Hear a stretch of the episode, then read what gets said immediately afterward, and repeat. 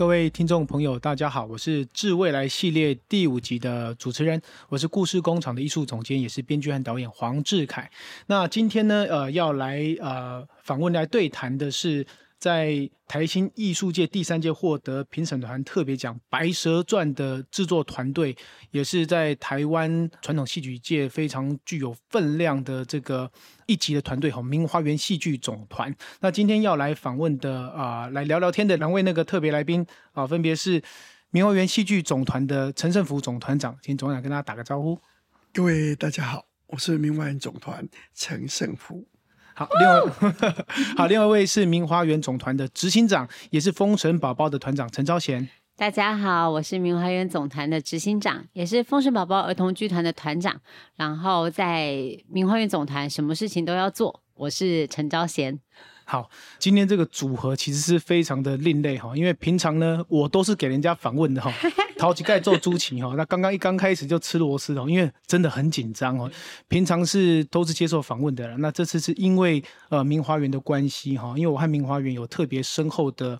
缘分，好，那再来是因为这次我们的主题是希望能够谈这个艺术团队、艺术创作者他们对于未来的想象。那刚好呢，我很有缘，在好几年前跟明华园一起合作了一出文学的跨界作品，叫做《散戏》。那因为亲身跟明华园经历过，然后自己也有了一些现代戏剧的这个制作的经验，所以在看待明华园的时候，会有一种特殊的情感。哈，那。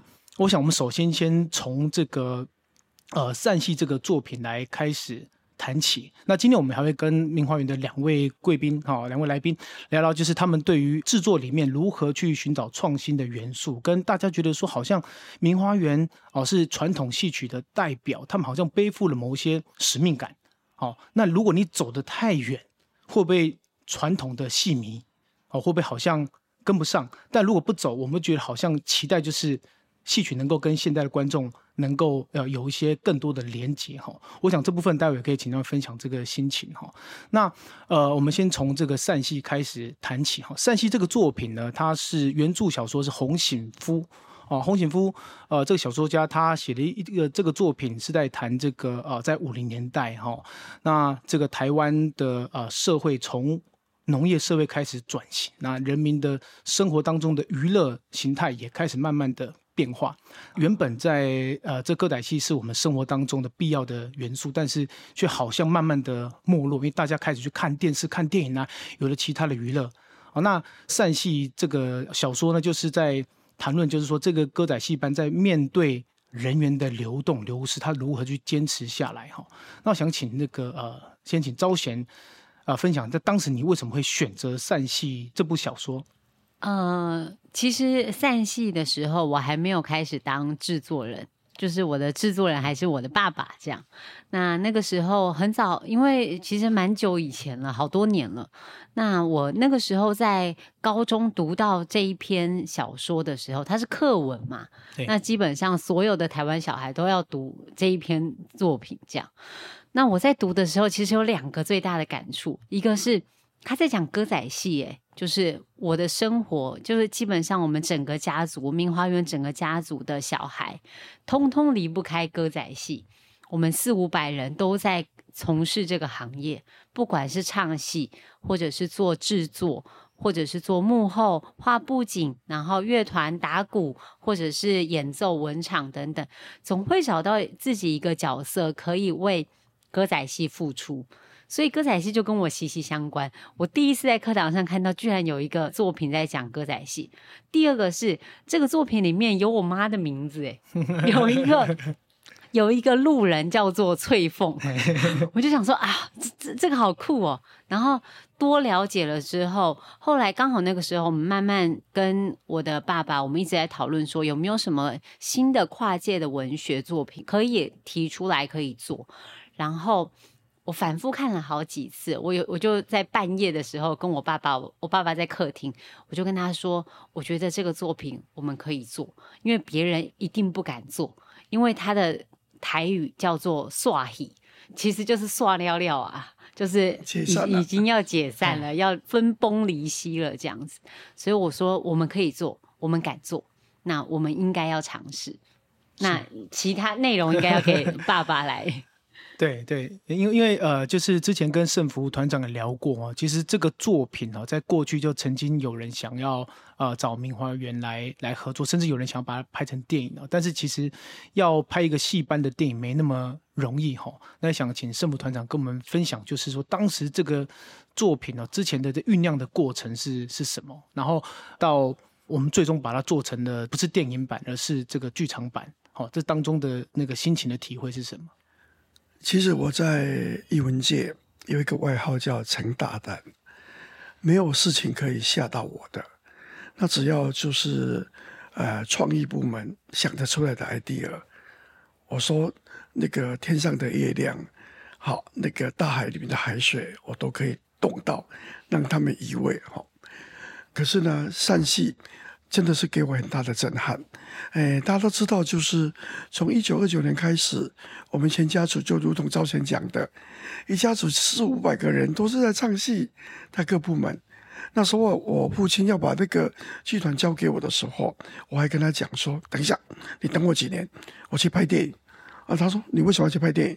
我说：“那国外也是做古老啊，那电影呢是得到外面资讯最快的那个信息，所以我去制作部。”那个电影，可是我在做电影的时候呢，我就用那个传统戏剧的精神，都拍励志片，结果没想到我的励志片呢，在商业市场卖座都总冠军，大家都吓到了。那那个那个时候就有电影界的前辈李行导演跟中影公司啊，他们买了善戏这个题材，跟我讨论要不要做的问题。那李行导演是一个很好的前辈，指导我们很多，我就跟导演讲说，导演。我不建议拍。他说：“啊，什么原因？”我说：“你知道我们家在唱戏啊，可是就说，我知道观众喜欢什么啊，所以我不建议拍。”那导演也考虑了很久，最后他们没有做好。另外一个就是事后有很多描写那个剧团、描写歌仔戏的小说出现了。陆陆续续就有人拍了，每次要拍的人，他们第一个找的对象都找到明华园这边来，他都跟我谈，我都说真的，我心里会非常的挣扎。我说我还是不敢碰啊，跟前面的很多电影的前辈、电视的前辈做了歌仔戏的题材，确实都是亏得血本无归。可是有一天晚上呢，我一点多钟的时候，我在我们在客厅还在做功课的时候，我们招贤突然拿了山西这个这个这个小说就给我看，他说：“爸爸，这个故事这个题材，如果明外没有做，没有人敢做了。”就用这样的话 激荡我。结果呢，我真的是吓到了，吓到了。我想了很久，就想了差不多一个月，我就跟他讲说：“好，我们来做。”那时候我们就做第一的跨界。啊，所以呢，我就跟赵贤讲，你负责去找导演，他就找到志凯导演，把他挖过来。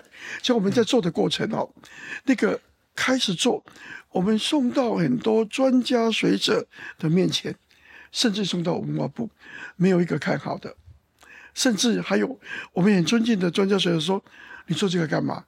你温戏耶，做对这没起来呢。”没想到我们做到后面，哇！很大的那个震撼，包括就是我们不管从到洪显富的故乡彰化，到全国巡回，包括就是我们在演演到中场休息哦，很多观众就开始打手机告诉朋友说：“赶快赶快，去抢票去抢票。” 是这样的过程，我们就启动了做山西的过程。对哦，那因为呃，这个作品里面它是融合的传统啊歌仔戏。跟现代剧的表演的方式，然后那我们知道，其实一个剧团甚至一个剧种要做创新是很不容易的。那我也可以跟大家分享，当时在排散戏的时候，我们有演员其实是有现代剧的演员，好，那他们要去学这个传统戏曲的身段，嗯，就假来的啦。那就是说，我们就 对，那刚好我们就设定说，在戏班里面总是有些身手比较不灵光的嘛，嗯，或者说他是这种就是临时来上台来带一下的。那我们就让那些演员就是 就是饰演那些好像不太灵光的人。那因为在台上本来就会有一些出错、忘台词啊、忘什么的，我们就把现代剧的演员让他们去呃，就是反正乌乌乌龙百出啦。那当然，就传统戏曲的演员，其实要用现代剧的表演的方法，其实也不是那么的容易的哈。因为像大家觉得说，好像啊，现代剧就是写实，写实就是生活嘛，嗯，啊，其实叫叫生活来演就好了。其实并不是那么的容易的。就好像我那时候在排戏的时候哈，其他群戏的演员，当没有戏的时候，他们就会正面的朝观众。哦，那我说 你你们看观众干嘛？你们去你们该去的地方啊。他们说导演我们要去哪里？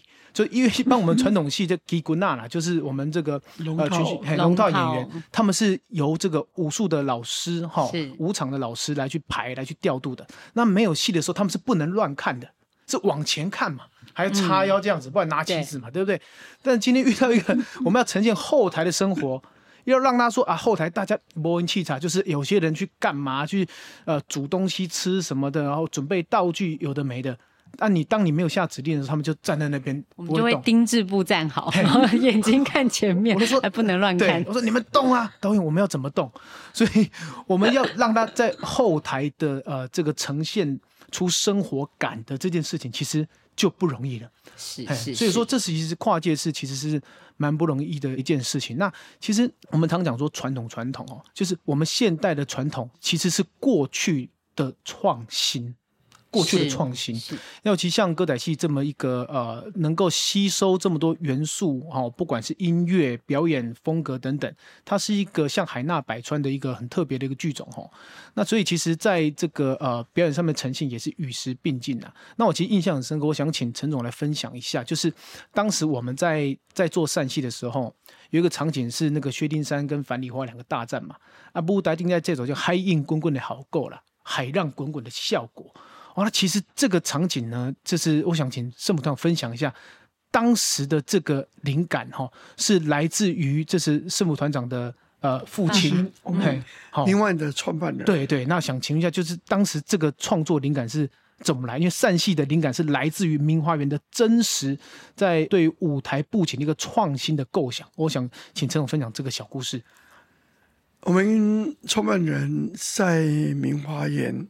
他曾经我们很小的时候，他讲过一句话，就如同刚才志口导演讲的，那剧团跟这个剧种可以海纳百川，所以呢，我们有很多演员，其实他不是科班出身的，更不是在剧团的专业演员，可是他对歌仔戏有兴趣，就进来了。那尤其像个明华人，呃，戏剧团他们的，我们里面的戏很多，角色需要很多，可是有时候人不够啊，那个厨房的师傅也可以抓上来。那个拉布景的师傅也可以填进来，可以可以可以，所以呢，啊，他们的演出有时候就是也会突然出状况。可是呢，哎，资深的演员就很厉害了，他们不但也当演瓦戏，就把别人的那个突切的，把它变成一个很喜感的画面。所以这一点呢，我们佩服志凯导演，他跟我们谈论了几次以后，他把这个就融入在山戏里面了。那另外一个就是，呃，以前的环境。不是那么的完整，可是呢，就是说，当这个山戏出来，我刚才已经讲过了，这样的题材，如果照原本这样把它拍下来，把它做下来，观众一定没办法接受。而且，就如同刚才招贤讲的，这刷仪嘛，跨起来剧团的解散，这有什么好看？好，可是那个我们在谈的过程中，我们就把明华园几十年在舞台上发生的经过。都讲给导演听，所以导演很辛苦，他的剧本改了三次，最后呢有很多导演就那时候讲一句话，我觉得蛮可爱。他说：“哇，你们有很多活生生发生的事情，这个用那个编剧的角度啊去去想都想不出来的。如果没有当事者，也没办法了解。那刚才讲到是说嗨宴滚滚，啊这样的那个那个布景，那时候呢，我记得因为我父亲是民国一年生的。”然后呢，我记得他在七十岁左右的时候，有有几位那个艺文界的先进跟几位老朋友问他，他说：“你怎么有办法创造这个这这个海水啊滚的？因为我们以前在舞台上做海水，通常都是用水蓝色的布让它躲，或是顶多印片穿插这样而已。结果呢，那个明外在国家戏剧院开幕的时候，我们演员书记叫蓬莱大仙。李铁拐要上蓬莱仙岛，我们就出现这个水井。他说大家吓一跳，那个话说是三十五年前，可是呢，我问我父亲的时候是在四十五年前、五十年前问他的。我说你那时候怎么想到 idea？他说：“啊，你都知影吼，咱做伊较辛苦啊，无法度请什么设计的人啊、美术的人来甲斗骹手安尼，我得家己想啊。啊，那我们有一出电影要做大水啊，我得当想讲，这大水到底是要安怎做？最后他就有一天他说，他到外面看人家在炸油条。”油条的时候有一个面块哈，啊，他用筷子一压，最后他就抖抖抖，把它放到油锅里面，最后他就一直膨胀，啊，膨胀以后那个炸油条的人就拿筷子一直把它翻，哦，这是哦，而且那也晒哦，啊，因为我爸爸小时候就很喜欢画画，所以呢，他在当团长的时候常常看到自己在画布景，他就把它画了，结果在舞台上立体就呈现了。那时候他说再加上荧光漆，哦，然后那个海水它有白色的、水蓝色的、绿色这样出来。所以呢，那个志凯导演那时候讲《海洋滚滚》，那时候我们两个父子就说这考不到我们，这交换的我好厉害。对，所以我想《海洋滚滚》这段第一的山西来宾哦，诶，让观众知道哦，第一的五十年前、八十年前，人都有这个物件的对。对对，哈，这个就是在因为戏里面刚呃有有一段就是这个玉山歌仔戏团啊，里面这个国戏班呢叫玉山歌仔戏团，然后他们在。外台跟人变对待了，跟那个呃欧尿寡布团呢，哦，他为了要吸引别人的目光，所以在那个时候，其实那个年代也在求新求变。所以刚听众朋友可以想象一下，就刚陈总讲的，就是油条哦，它像麻花一样嘛，啊，它在油锅里面翻滚的时候，其实就好像是海浪一样。好，所以那我们那时候在戏里面还加上两层、三层，对，所以当它滚动的时候，就好像千军万马这样的浪涛好几层的浪花，那才能够呈现就是《薛丁山与樊梨花》里面移山倒海的场景。好。好，那呃，其实我想招贤作为就是明花园，应该明招贤是第三三代第三代哈，嗯，那其实，在做这个题材会更有感触啦。那我想是不是能够请招贤来分享一段，就是来读一段在洪景夫散戏里面让你比较有感觉的小说的片段哦。嗯，我觉得我可以读那个我们的戏里面的台词。好啊，好啊，好啊。因为我们戏里面有两段台词，我觉得刚好是一个，我觉得是很贴合现代的社会的一句话，是孙翠凤老师在戏中间讲的，就是快要下班的时候，然后孙翠凤老师他身为那个剧团玉山歌剧团的团长，然后他说。青蛙贵料撸干扣，但得要笑嘎噜大声。然后最后他就用他非常洪亮的笑声结尾，就是在我们很困苦的时候，其实那出戏我们呈现的时候也有这个担忧，就是好像真的有点太悲了。但是这个中间，导演用很多编剧的手法，还有我们在编剧里面也加入很多桥段跟巧思，让他整出戏看起来是可爱的，是幽默的。所以这也是我们想要传达的。即使我们很痛苦的时候，我们先用笑声掩盖过自己的难受。那其实最近我自己也深深的体悟，一直不断的，因为这下半年实在是太难度过了，怎么觉得十二月快过不完？但我觉得这句话其实对每一次在剧场里面，孙翠凤老师讲完这句话之后，台下观众就会，其实它是一个没有任何特殊桥段的一句对白，但讲完之后，观众就会掌声如雷。那我想，当代社会大家其实压力都蛮大的。这句话对大家其实是受用良多。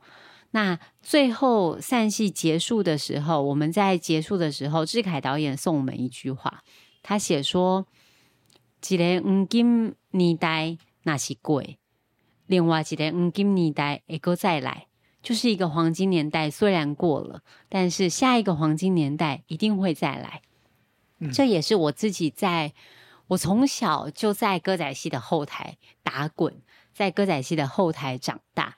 大家一直说它是传统、是老旧的，我自己完全没有感受。就是我小时候也不知道为什么我们这个是传统，为什么我们这个是老的。我看到的歌仔戏，它不断的在求新求变。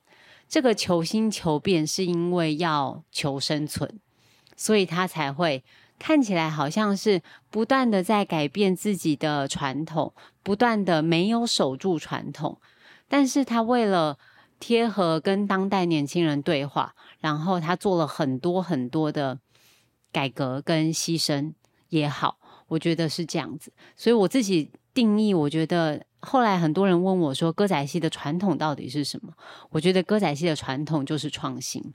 从一开始的日治时代，大家不能穿戏服，不能唱歌仔戏，大家还是穿着和服，手拿着武士刀，然后学一点日本的歌谣，也被唱寡里，摩多 啊，呃，甚至国民政府有一段时间禁止说台语的时候，还要用国语唱歌仔戏，跟就像我们的玉山歌剧团遇到寡不团。嗯，大家逼不得已想要听小旦唱流行歌，他们还是要唱流行歌。嗯，这些很特殊的文化都保留在现在的野台戏中。嗯，所以你在野台戏会看到很多，哎，为什么这个小生小旦某个时候会突然大家都拿武士刀出来，通通都穿和服了，没有拿宝剑，而是武士刀。对。这这很特别，但你不知道那一段历史的之后，你会觉得是不是在胡搞，是不是在乱搞？它其实有一个脉络。然后现在还会看到，呃，南部的一些野台戏，他们出来小生小旦一定是唱流行歌，这些都被保留下来。所以我觉得歌仔戏它太美、太可爱了，而且它真的就像导演刚才说的，它可以吸纳各式各样不一样的表演元素跟文化。我想，这个是这是最特殊的一个地方。嗯，刚听招贤讲这段话，特别有感觉哦。就是歌仔戏的传统，其实就是创新哈。因为在呃善戏这个作品里面，刚好也有一段台词在谈这个哈。嗯，也是瓦罗埃米加加起传统了，能够活下来的东西才能成为传统啊。里面刚好也讲说，你看像我们台湾人能够自己喊基音呐，为什么台湾几条等等那韩籍嘞？可是其实韩籍这个东西，它是外来种。对呀，他是外来种，他是 是在这个荷兰人哦，他们就是辗转带来台湾的。那带来台湾之后，因为番薯番薯有个番字，通通常它都是国外来的东西嘛。嗯，那来到台湾之后，竟然在台湾适应的很好，长久下来，慢慢经年累月，成为了我们生活中一个饮食文化很重要的一个象征啊。所以变成了我们的传统，还还自称说“乌兰乌兰卡皮奇汉吉金那”哈，嗯，对，好，那接下来我想来谈，就是说，因为这次是呃明花园是拿到第三届哈，其实是这算一算是二十七二零零七年。二零零七年那时候的事情哈，然后呃那是第三届的台新艺术奖的评审团特别奖，用《白蛇传》这个作品哦，那这个作品其实《白蛇传》是一个很啊，你可以说是招牌，可以说是很传统的一个剧目。那在当时这个十五年前，这么样前卫突破这个传统戏曲的编排呈现方式，好，那我们大家都知道说，在当时水漫金山是一场哇，那根本是轰动了哦。当时是怎么去想到用这么突破的方式来呈现？好，我想请教陈总来分享一下。怎么想到就是用消防车洒水来做这件事情？那当时我想一定遇到很多的困难呐。哦，不有没有刁难就不知道了，但是应该是很困难的。就艺文团队要做这个很大胆，我们请陈大胆来跟我们分 分享一下大胆的经验。呃，我小时候那个礼拜六、礼拜天都会跑到，因为我小时候念书在台南，那就会六利用礼拜六、礼拜天赶到。我父亲他们唱戏的地方，他们是全省各地，今天在台南，明天在台北，后天在高雄，啊，有时候在都市，有时候在乡镇，我才不会去。可是呢，我那时候有一个习惯，就是在回到剧团的时候，那个下午场演完中间，我都会跑到那个城市去走一走，去逛一逛，看那个那个城市的风貌啊，我对这个蛮有兴趣，最后再赶回来看完场的戏，都这样看。啊，其实我小时候真的要求会比较高。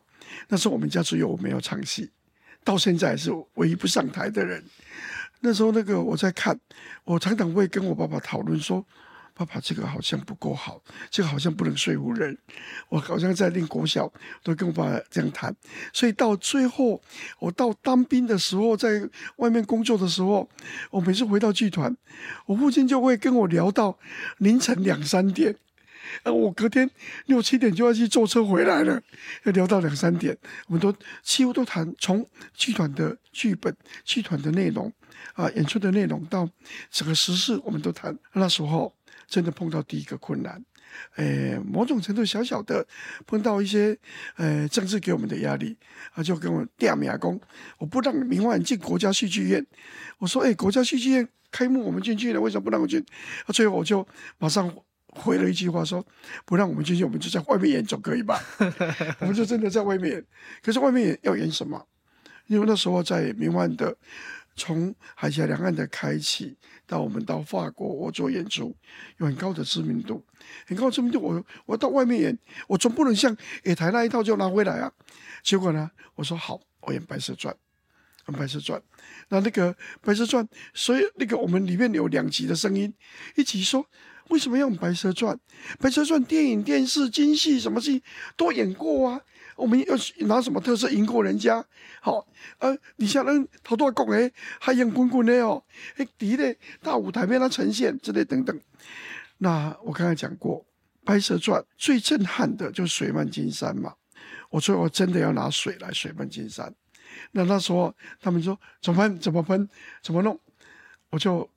回想到以前我逃到各地去看，有一次我在南部的一个乡下，在中午场休息完以后，看到隔壁的木材行火灾，那我看到那个消防车的水，哇，在在喷，我那个力道蛮大的啊，结果那个火一出来，那个烟呐什么之类。我就会看了都傻眼的，都怪怪的。另外有一次就是我们那个以前的台北县，刚好有一个台风，一个桥断了，那我就站到那个超十层的高的那个断桥上面，啊，那个水这样打下来啊，跟我们在地面上看到水是完全不一样的。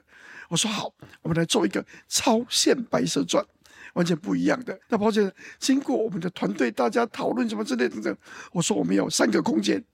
那什么叫三个空间？第一个舞台，第二个观众席，第三个是在空中。那其实最难的就是那个孙俊宏老师他们饰演白蛇嘛，他飞到十二层楼高。最后呢，我才听人家专家说的跟我讲，你知道人的那个最高点最高的是在十三层楼高 啊，你在十二楼到十三楼，回到那边不怕吗？我说不怕，然后那个吊车就出去了，就把人吊出去。好，接着水漫金那水要怎么样？我们就那个启动，我们那那时候刚好找台北市政府合作，那市政府他说好，那我们出多少钱？你们出多少钱？我说你们不用出钱，你给我出消防车就好了。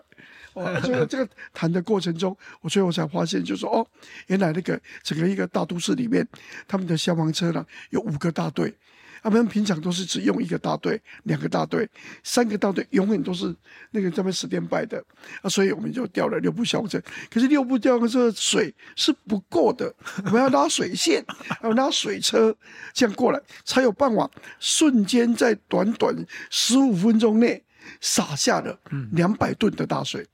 两百吨的大水，那，水就开始喷了。可是你看看哦，这个人会在空中，我们乐团在演奏，那台下那几万的人在帮你喊“最阴金山，最阴金山”，那个把观众都变成海水了。这样进来，在飞的过程中，我们要让远远的唱腔跟下面的乐池零秒差。嗯，我那个要很专注的。还有另外一个就是，水如果离人太远的话，看起来不真实。嗯，太近的话。有一次，孙老师啊，在彩排的时候，他的绣花鞋掉了，嗯，结果呢，把那个鞋子捡就捡回来的时候，他都吓呆了。那个那个鞋子啊，被水一冲啊，不是坏掉，是断成两截。哎呦！最后我们才知道，这个叫水刀哇的力量。所以他们旁边在加水的力量，都说加几十公斤，加几百公斤，都是这样这样加。你看，那所以就说，当这个戏轰动到。上海世博，在全世界的世博里面，特别台湾就邀请我们要去演出，要去演出。在过去的时候，他们在虹口体育馆，结果两大场，一场票卖人民币一千块，全部爆满。好，全部哦，那些观众好高兴啊！最后呢，那个镇江是真正金山寺的地方，嗯，所以最后江苏来邀请，说叫我们无论如何到那边演出。他给我开个条件，就是说，哎，只要你。那个来演出，你什么条件我都可以做得到。你们那个消防车算什么？什么什么？我说我要真正用长江的水来水漫金山。啊，他们停了几分钟，最后讨论说：好，我支持你。我们那个把整个那个长江的海港，那那三天你们演出的的时候，所有船只都不能经过。嗯，结果就开始要彩排，要试演。就试演的时候，他们有五百个公安站在观众席，啊，这个全武装。我说你们要干嘛？他说：哎，我们领导要来看呐，啊，所以呢，你水先喷我看看，看会不会那个怎么样？会不会痛？结果呢，当我们真的把长江水一抽起来，一开始洒的时候，结果呢，那些公安啊，跑的 比部队解散还快。我说到底发生什么一回事？台湾哦，也没有这样啊。结果呢，那个公安把那个帽子哦。拿来给我看，我真的吓一跳了。原来那个那个长江的水抽上来啊，有沙、有石头、有鱼跟虾，啊，那个虾这样插上去，从十三种通通都出来，大家都是受伤了啊！所以我真的也吓坏了。嗯，怎么办？怎么办？结果呢，这个哎，做戏的人就是不怕死，所以我就给他们开个条件：我们先在长江旁边挖一个大水沟，那大水沟水先进来。那进来时候，我们用铁丝网拦着，不要让那个鱼虾过来，只有水过来就好。现在他们真的这样做了，哇，完成一个一场很震撼的文创演出。所以呢，在做这个戏的过程中，包括我们到金山寺去，发现阻止白蛇跟许仙恋爱的人是谁？那个法海法海和尚。结果呢，我们发现，在那个镇江的金山寺。里面有公共华海，华海以前是一个很好的和尚，好人。结果呢，他们把白蛇、青蛇只放在金山寺的外面的公园里面。啊，最后他们就说：“啊，怎么办？怎么办？啊，我们的编辑团队都很厉害，随时改华海的那个那个戏里面的内内容。”就是变成华海是最后一集，因为发现那个白蛇跟启仙的爱情让他感动，可是当他没有注意的时候，白蛇就被天神打了一掌，很重的一掌啊！他要去阻止已经来不及了。最后他是阻止天神不要再继续追杀这两个妖怪，那 所以就是说那个啊，在《白蛇传》推出的时候。被观众跟当时的媒体讲一句话是：人生必须要看过一次的戏码，为的戏码。我们到现在还有国际很强的艺术团队跟主办单位都来跟我们讲，我们能不能把这个戏到国外去？嗯，我都跟他们回答，过程太辛苦了，我是不会辛苦了。我说你们绝对会被我逼疯掉的。所以呢，《白蛇传》我们到现在在台湾整整演了九大场。那曾经有企业界。有很多城市说：“哎，你演了几千万，这个对我不算什么。有几万个人看嘛，我划得来。可是我看的那个场地说，你即使再给我几亿，我都做不出来。所以这个白色要那个场地，那个环境才有办法完成。刚听盛福团长在讲，真的是惊心动魄。这整个呃制作的过程跟演出的过程哦。那我们今天主题是致未来嘛？其实，但是我们人要回头看过去，才知道未来要。怎么走？那刚听完那个陈总分享他的创新的这个经验，也想请招贤来分享一下。就是说，同样是制作人，现在要要算是也也还不到接一波啦，因为陈总现在还是扛着，就是你在分，所以可以分担爸爸的这个重担呐。那也想请招贤分享，就是你自己在你的创新跟圣母团长。的创新，你怎么看他的创新跟你的差别在哪？那在这之前，我也想再分享一下，就是说我跟圣母团长在合作的时候，他就是不只是陈大胆，他还可以说是陈疯狂啊，就是就笑而已啦。我讲没有不敬的意思，是真的。人家嘟嘟姐姐就是很对戏剧充满热情的人啊。我我记得那时候我们在第一次开散戏的会议哈，那时候在呃我们在讨论说我们的这整个制作的规格跟预算哈。我就问了陈总说：“陈总，我可以要多少人？”那陈总那时候他反过来问说：“你搞工你被我这样？”就是我第一次被人家反问说：“那你要多少人？”一般来说就是我们要去经营，要知道他的那个成本预算嘛。可是陈总他是不惜血本的，他他是说你要多少人你才能做到你要的场面，这个戏才好看。那第二个让我就是那时候其实已经知道他很投入了，但是还是还是被震撼。是我在呃去年我们做呃前年呐做《海贼之王》的时候，那《海贼之王》就是在讲这个郑芝龙他过去从个海盗后来变成商人，后来当官的一个故事嘛。那一个戏刚开始在讲在海上他们要去掠夺哈，然后那个你不是你抢我就我抢你嘛，那遇到海盗了，那那时候我们就有个想法说，哎，我们要从这个把整个舞台哈变成一艘大船。然后呢，我们要要安排海盗的倭寇哦，荡着绳索要荡进来这样子。那那时候我想了这个这个想法，那陈总说你觉得要多少人？我就因为我自己也在做戏，我们自己做做故事工厂，我们做现代剧的，因为我们自己在经营剧团，知道说经营不容易啦。我就很谦虚的说，呃，两个好了。陈总说，哎，那也搞戏爷啦，戏爷啦。结果到了现场，我们加到六个人哦，就是非常非常支持创作者，从嗯。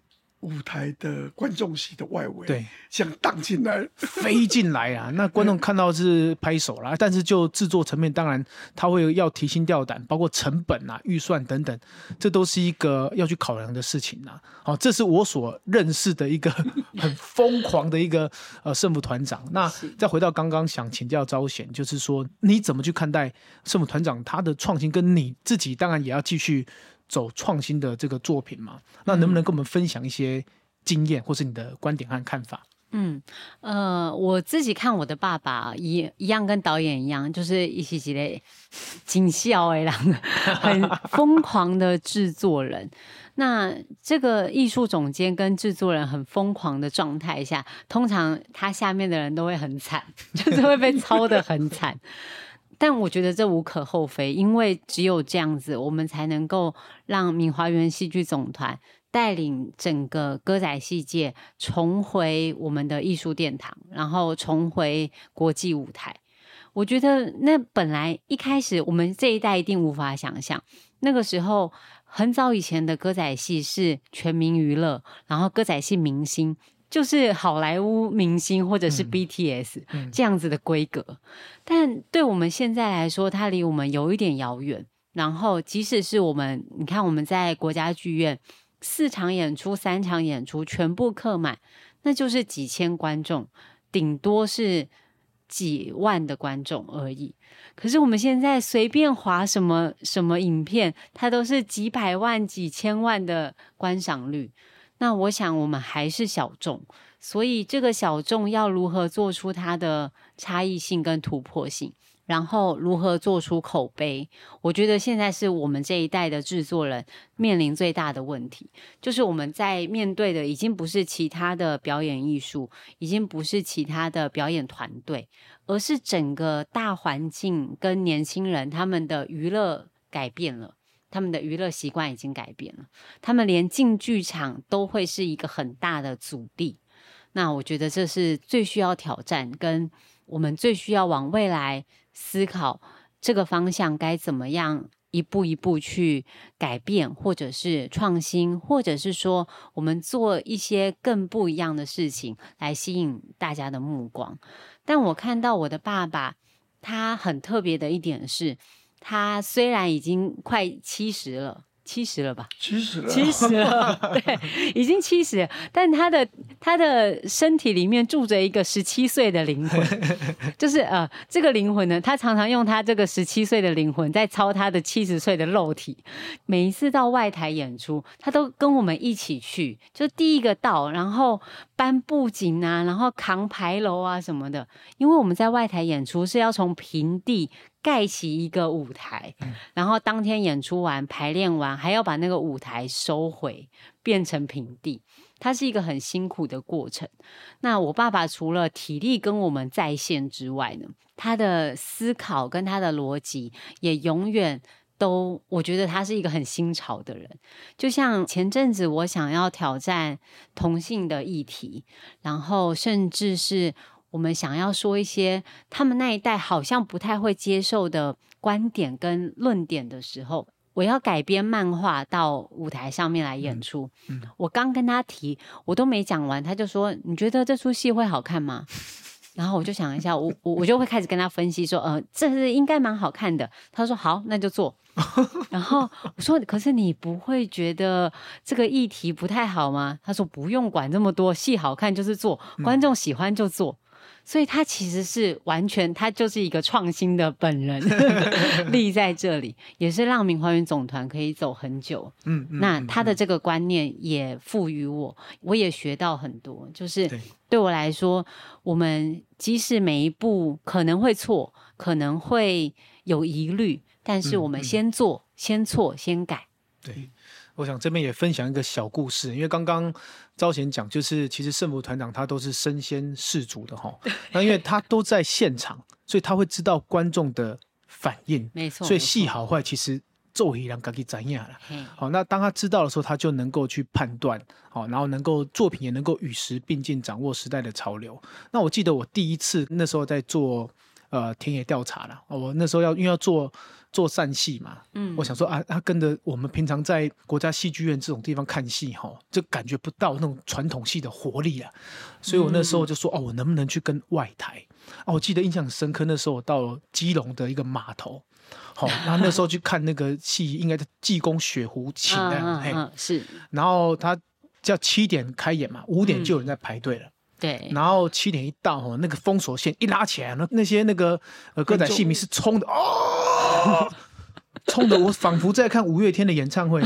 那观众一下子坐满之后，那我在后台看嘛，因为后台真的是很忙啊，大家吃便当，然后在套戏什么的哈，然后在开演之后，圣母团长是忙前忙后啦。哦，我印象很深刻是说，在舞台上有一个场景是要去吊钢丝，对，哦，因为像。各位可能不太知道，说我们在传统戏的吊钢丝哦，其实它有点像是像是跷跷板一样，对，哦，就是我们要让舞台上面那个人飞起来，那代表说侧台要有一个人把绳子给拉上去，他用全身的力量拉上去，舞台上的人才吊起来，然后而且还要旋转哦。对，那那时候我就印象很深刻，就是说圣母长在旁边，他不是看戏，他在盯场。他说：“啊，那速度不够，速度不够。他觉得速度要飞起来，速度不够不够快。他自己本人下去拉钢丝，旁边的钢丝歪压手，他是全身这样子用身体重量啊，你来，卡紧，来，卡紧，卡紧，因为那起飞起飞速度才会对嘛，才不是慢慢慢慢升上，好像升天，你要有那个速度感才会嗖升哦。所以我当时在旁边看的是非常的感动。我说这个人是团长吗？他怎么比技术人员还要认真那样子啊？”哦，所以这个是我完全亲临现场，有的事每天都这样。我们每天在外台，他都在上演。哦，这个这个是呃，我想可能一般的戏迷都看到我们台上光鲜亮丽的一面啊，不知道原来其实舞台上面我们要让观众看到新的东西，背后要很多的尝试，而这还是我们我们明花园的戏迷比较幸运都看到成功的部分。哦，其实背后我们当然在。尝试很多失败部分，其实很多的辛苦都自己吞了下去了哦。那我想接下来还有点时间想谈，就是说，因为最近在有个艺术未来的这个专案里面，我们看到明花园很大胆的提出了一个计划哈。各位戏迷听清楚了，听清楚了哈。这个计划叫做沉浸式的元宇宙的计划，就是说我们知道求新求变，明花园的 DNA 这个没问题。但是沉浸式又元宇宙，哇，这个其实对一般戏迷来说，好像是一个一次跨了一大步哈。那我想想分别问问，就是第一个，这是什么样的计划？是什么？可不可以让我们戏迷知道一下下？就是明花园接下来要做的这个计划。好，然后再来是，呃，也想听听看圣母团长对于这样的这种我们一般听起来好像很虚无缥缈的东西，但它可能好像是个时代潮流，社会上怎么看？这个东西，那我们先先请招贤来分享一下，什么是沉浸式的元宇宙的这个 呃明花园的计划。我们这个计划全名叫做元宇宙场域沉浸式未来内容开发建 推广计划。就它有两大部分，第一部分呢是我们选了两出非常经典的戏，就是《界牌关传说》跟《烟云十六州》这两出戏呢是有文有武的。那我们要把中间截取精华的片段，用四 D views 的方式来把它拍成一个虚实虚拟实境的歌仔戏。那这个很困难，因为。这个困难的点是因为那个摄影棚很贵啊，那个摄影棚一天要三十五万，只能接一天，所以呃，这个第一个困难是这样。那为什么我们选择四 D views 不是三 D 建模？三 D 建模就是我们常看到，那呃外面我们会看到，比如说我是孙翠凤，那我扫描扫描变成一个很像孙翠凤的假的人。但四 D 不是，四 D views 就是真的拍他的三百六十度的孙翠凤老师的演绎的过程。那这个三百六十度。拍起来之后，它通通在绿棚拍，所以他的所有的场景画面都要一秒一秒的去画。所以重建一个真的是四 D 的体验感的歌仔戏，那这个从来没有人做过，所以我们想要尝试看看。这个呢，它可以有两个可以看到的管道，一个是你如果有那个装置，你可以到 HTC 或者是有这些装置的地方，带着那个头带去身临其境的去看，就站在孙翠凤老师旁边，或者是缩在他的衣角下面看这整。个场景，整个歌仔戏的演出，如果没有这一些，你还是会看到很绚丽的。比如说，我们可以在 YouTube，可以在这些平台上面看到平面的，虽然不是身临其境，但你还是会看到非常绚丽的一段虚拟实境的歌仔戏表演。那这是第一步我们要做的。第二个是我们会开发四款不同款项的歌仔戏的演员的模型。那这个模型有两种，一个就是我们成人版的，一个是 Q 版的公仔版。那这个否两个区块，我们要做的就是歌仔戏的推广跟教学，教唱念做打。那我们年龄层，如果你是十三岁到呃，甚至年龄层更小，我们就用 Q 版的去教你。那这个呢，演员就是穿戴着这个装置，操作那个 Q 版的人偶，当然是在元宇宙这个平台上，这些都是要收费的。为什么要收费？我们一开始当然不会定很高的价钱，我们想收费是因为我们希望创造另外一个。歌仔戏有可能开发的元宇宙商业模式，可能它很便宜，但是我们就是让你试试看，因为这对我们来说也是全新的创作，然后全新的尝试，所以在尝试的阶段，当然我们还是希望能够建立一个商业模式，让它可以 work。嗯，换。对对，圣母通就是 为什么会支持我做这么奇怪？你刚什么起元宇宙？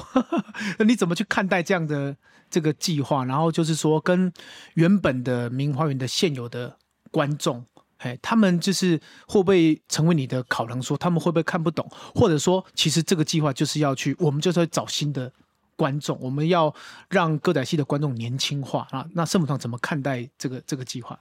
其实刚朝前提到这个过想的时候，呃，不止我这个在明幻总团里面年纪最大的人，啊，我们所有的很多团队的主管都问我说：“左团长，这是什么？”我说：“其实我不晓得，我不懂。” 但是我刚才有讲过，在我负责明幻的过程，我一个原则：创意团队、设计团队，只要你讲得出来，然后你说服了我。我所有的民幻总团的资源一定会潜不下去，潜不下去。所以呢，当朝鲜提这个时候，我就要注意立即了解这个过程。可是不是那么快就可以了解，就是怎么样？我说朝鲜，你告诉我这个。没想到他把他一个月后要去做简报的过程的话念一次给我听。那时候我只有一个原则，可以做，嗯，绝对可以做。这个是未来。呃，虽然我不会开飞机，不会想 飞上去啊，对不对？虽然我们 那个不能发明火箭，可是我们也知道火箭的过程怎么样之类等等。所以我是说，这个呢，将来是对于其传统戏剧，这个有几百年历史的传统戏剧，是一个新的革命。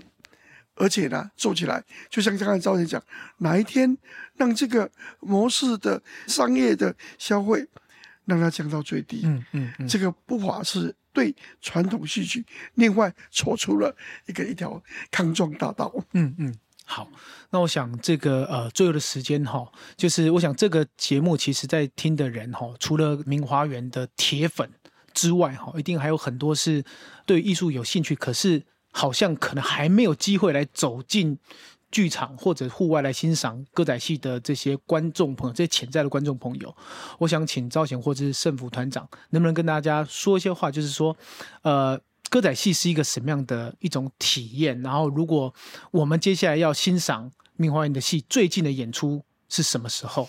哦，明花院总团的戏，我们品质保证，看掉谈掉，啊，无看掉，嗯，就是你的损失。敬邀各位，就呃。刚好我们今年度的大戏在国家剧院演出完毕了，上个礼拜对上个礼拜才演完，烟云十六周非常非常的精彩，而且在那个疫情啊这三年来，所有的很多的艺文团体都受到很大的冲击，可是没想到我们在国家戏剧院啊有很多。老观众很多新朋友都进来捧场，所以连那个总统包厢一一张票五千块，全部都卖光。那这个对我们几十年在做这个表演艺术、做传统戏剧的人鼓励很大。不过呢，我们最大的努力也得到一些成果，就是看传统戏剧的人、看歌仔戏的人，已经不是阿公阿妈、爸爸妈妈。我们的明万总团最，呃，我们的努力得到一个很大的回应，就是年轻观众是去抢进去买最贵的票。嗯。好，如果想要知道明华园的演出讯息哈，可以追踪他们的脸书粉丝团，他们有个行事历，好，就是对对对，我们每天都都会 po 我们当月的行程，对，然后还有一些外台的这个演出哈，都请大家不要错过哈。那呃，最后我想来总结一下，就是其实，在从过去圣母团长分享到招贤的分享哦我们知道明华园其实不断的求新求变，然后是一个包容性很强的一个。啊，剧团像我自己本身也可以完全的见证，刚胜福团长讲，就是什么叫全力的支持，哈，对创新是不遗余力啊。好，那我觉得对于这个呃歌仔戏这个台湾的本土土生土长的剧种来说，这是非常的珍贵。好，那我们也祝福明华园能够继续往前走，然后呃为这块土地开出更多艳丽的花朵。好，感恩，嘿，谢谢。好，今天这位来系列第五集到这边，谢谢大家，谢谢，谢谢。